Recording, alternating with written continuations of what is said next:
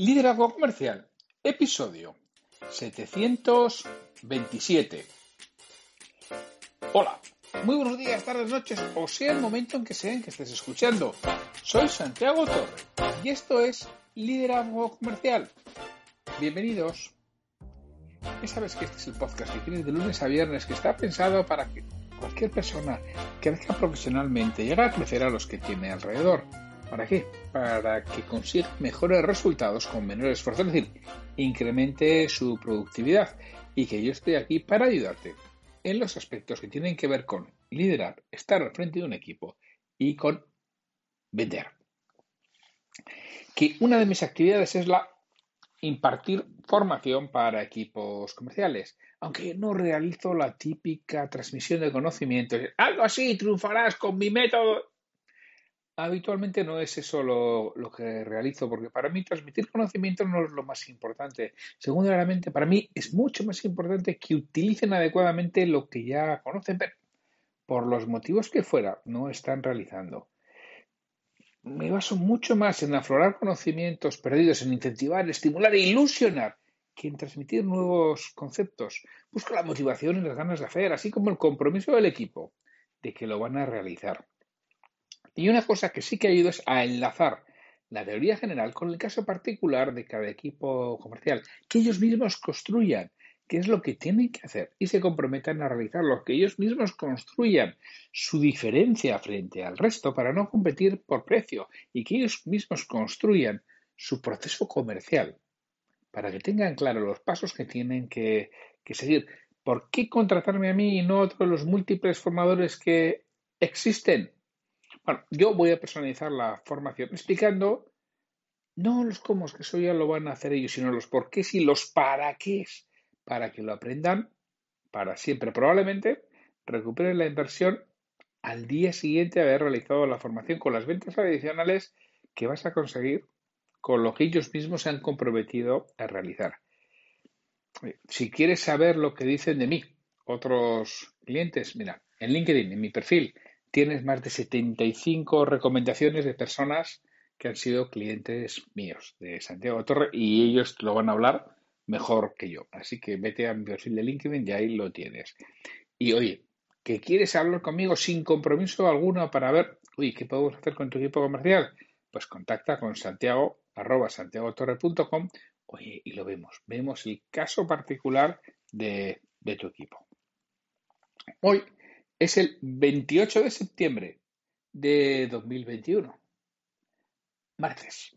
Y los martes es el día de las ventas. Bueno, además de que hoy es el cumpleaños de mi mujer, que si lo escucha, felicidades, cariño, es tu, tu cumpleaños.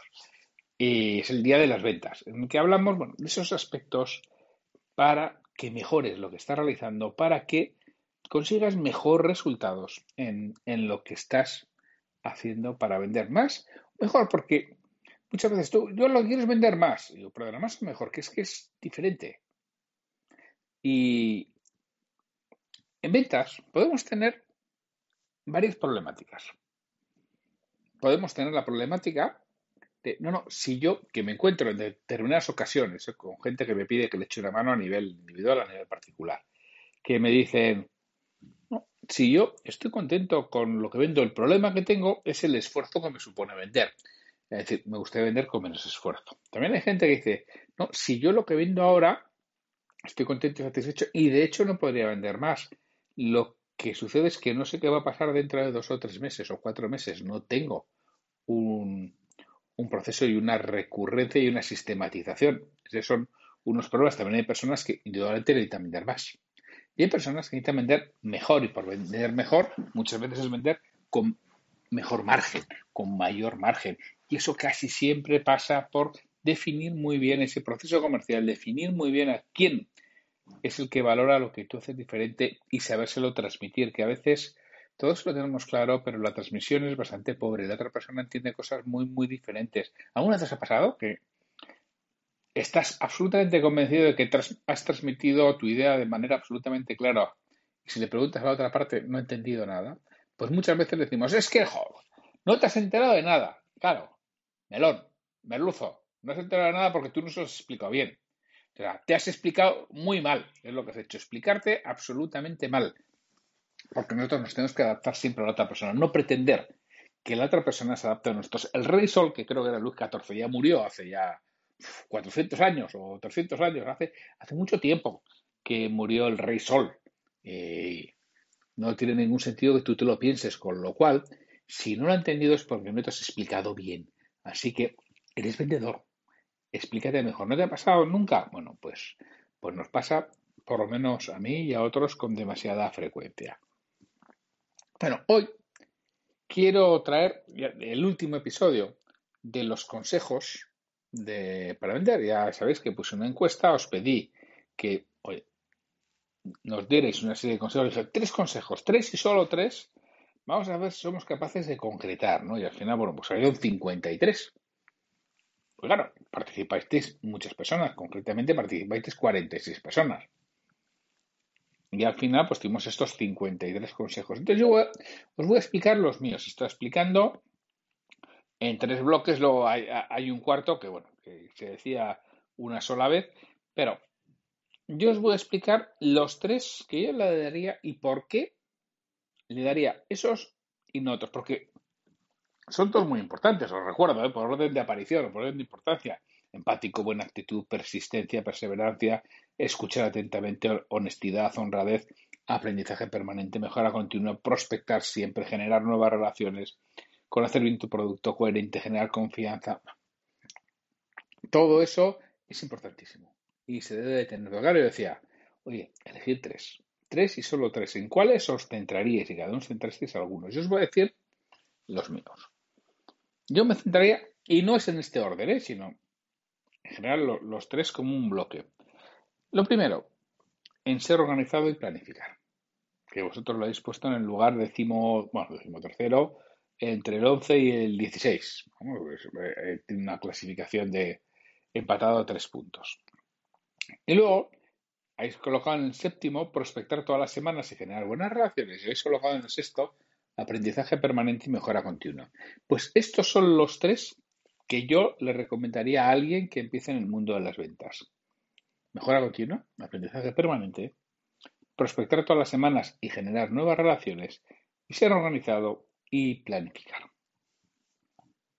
¿Por qué me centraría en estos tres aspectos? Porque muchas veces es lo que nos falta a los vendedores y lo que fallamos a los vendedores. Porque tenemos claro que hay que intentar tener empatía con el de enfrente. También que tenemos que tener buena actitud, tenemos que ser perseverantes, tenemos que escuchar. Todo eso lo tenemos claro y más o menos lo hacemos. Pero, por ejemplo, ser organizado y planificar.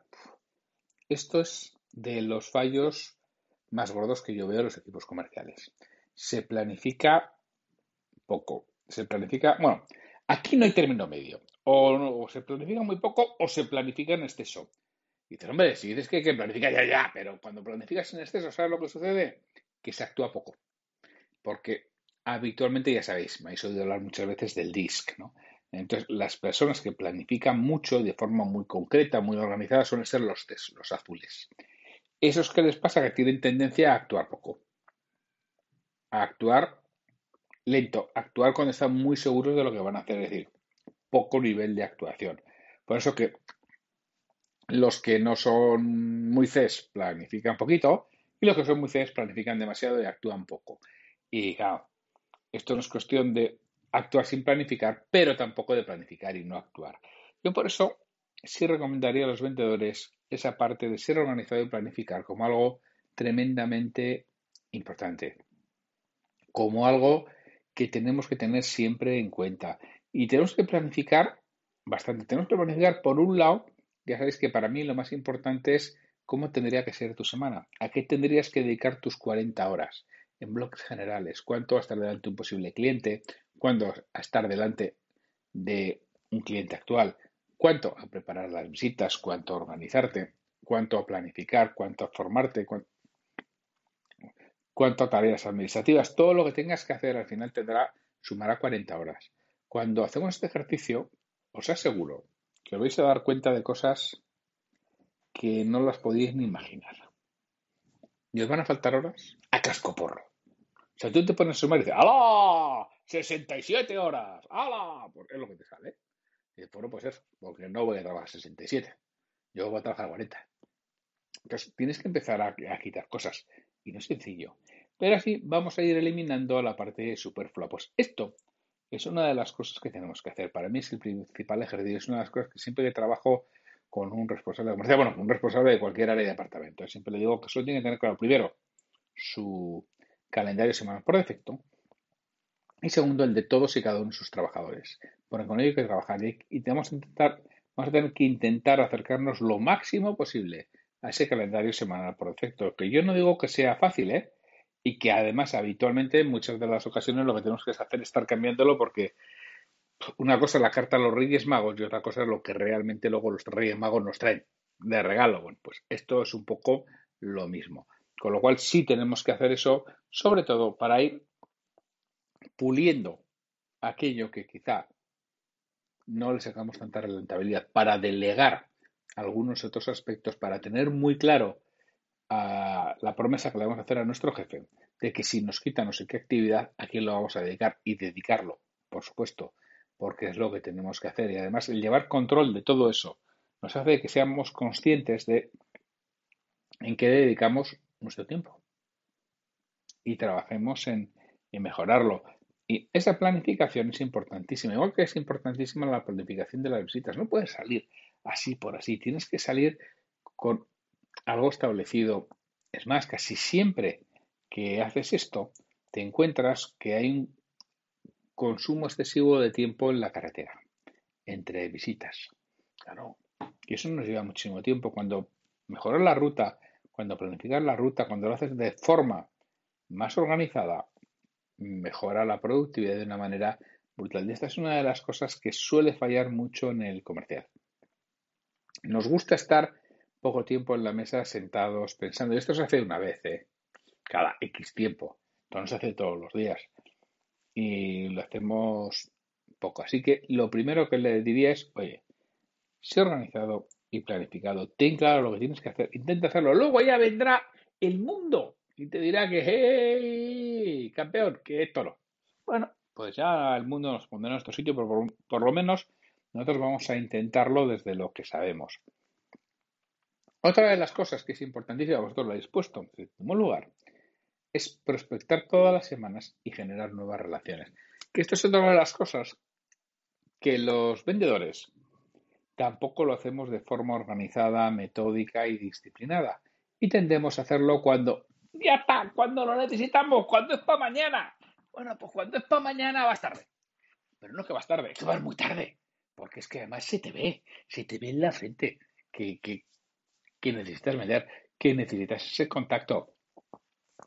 Y a todos vamos poniendo clientes por el camino que no que nos sobren. No que tengamos tantos que se nos caigan de las manos. Pero que la gente decide comprar a otros, que cambian el comprador, que cierran, que dejan esa actividad, que todo eso nos va pasando, que tenemos que ir renovando, que no podemos estar siempre pensando y permanente a ver por dónde nos viene ese nuevo cliente, que es lo que en muchas ocasiones pretendemos. Porque el prospectar es una tarea de, fondo que tengo que estarla haciendo permanentemente. Es una labor de pico y pala, es una labor de zapa. Es una labor de siempre, siempre, siempre estar realizando. Siempre tenemos que estar prospectando. Siempre tenemos que estar trabajando, sobre todo en generar esas nuevas relaciones. Porque tenemos que intentar que nos vengan a través de nuestro entorno, a través de nuestros clientes, a través de nuestros proveedores, a través de conocidos, a través de contactos, a través de actividades de networking que podamos ir realizando.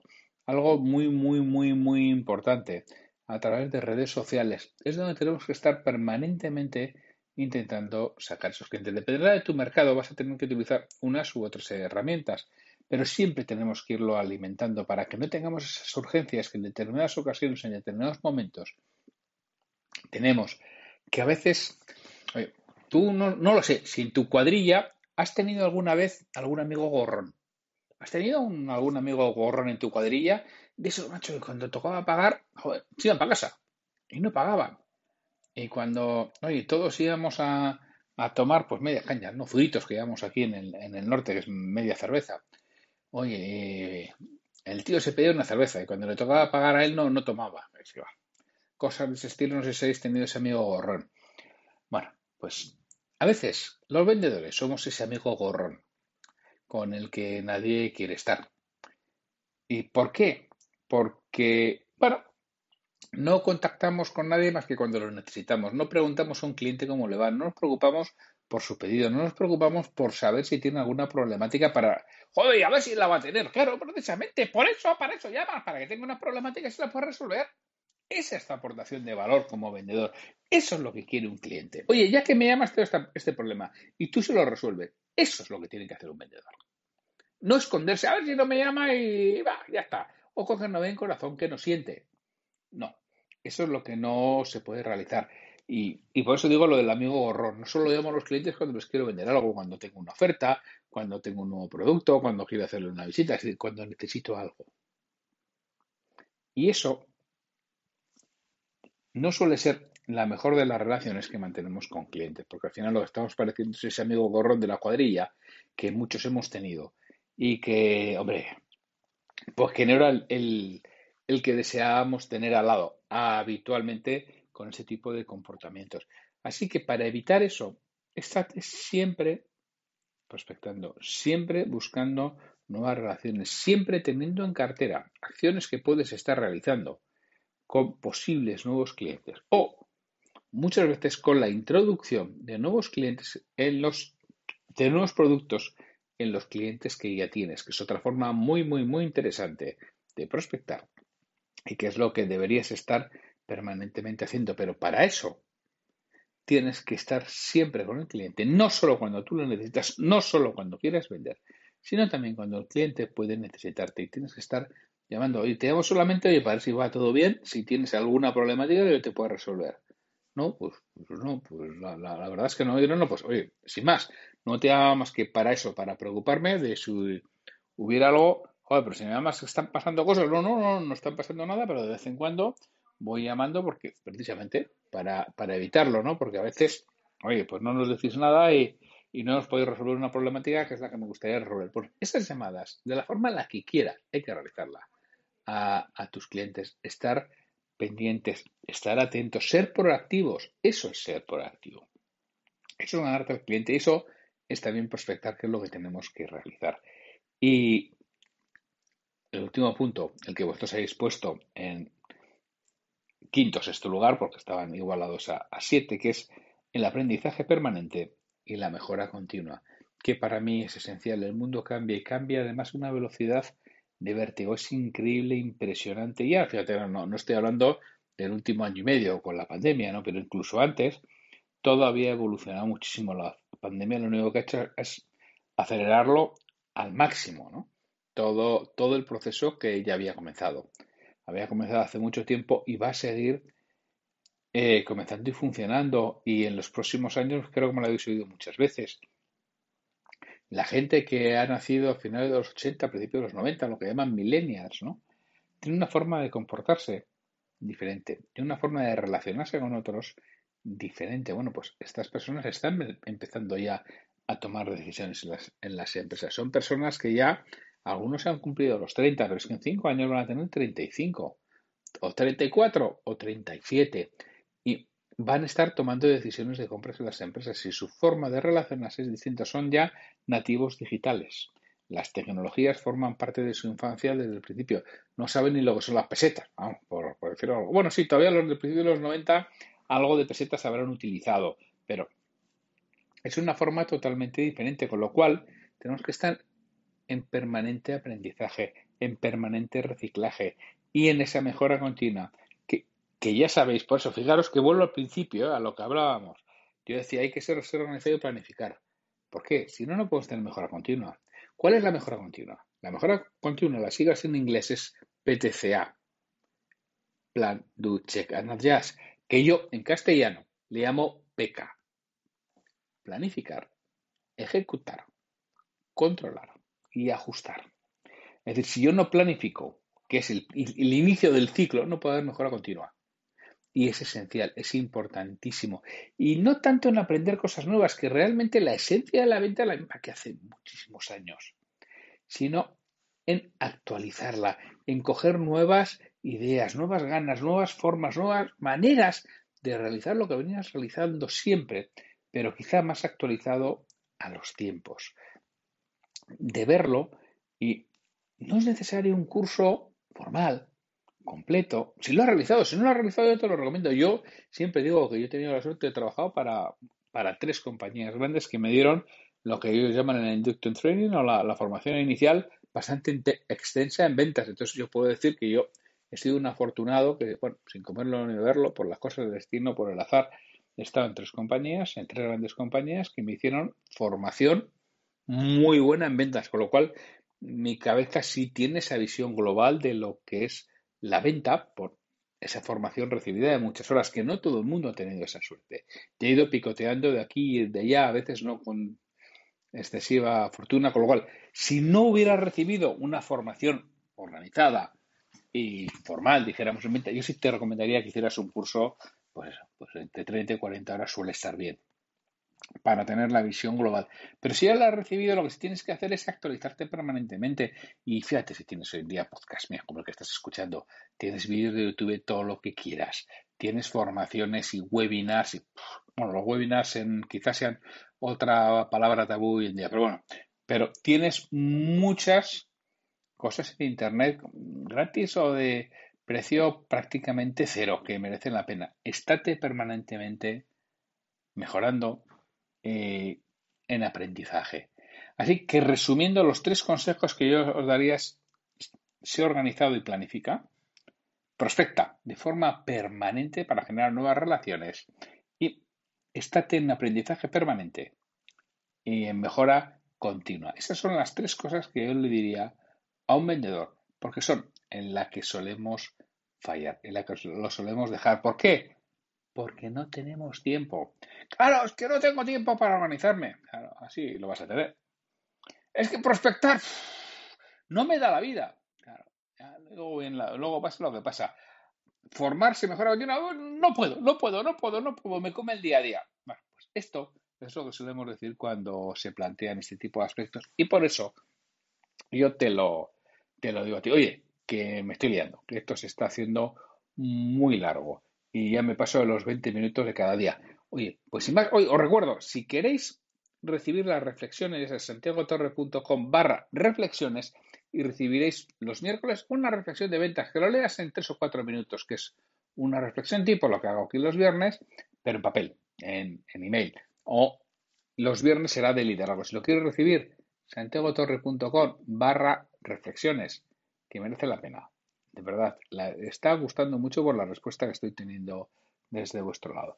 Pues sin mucho más, nos vemos mañana en un nuevo episodio de Liderazgo Comercial. Hasta mañana.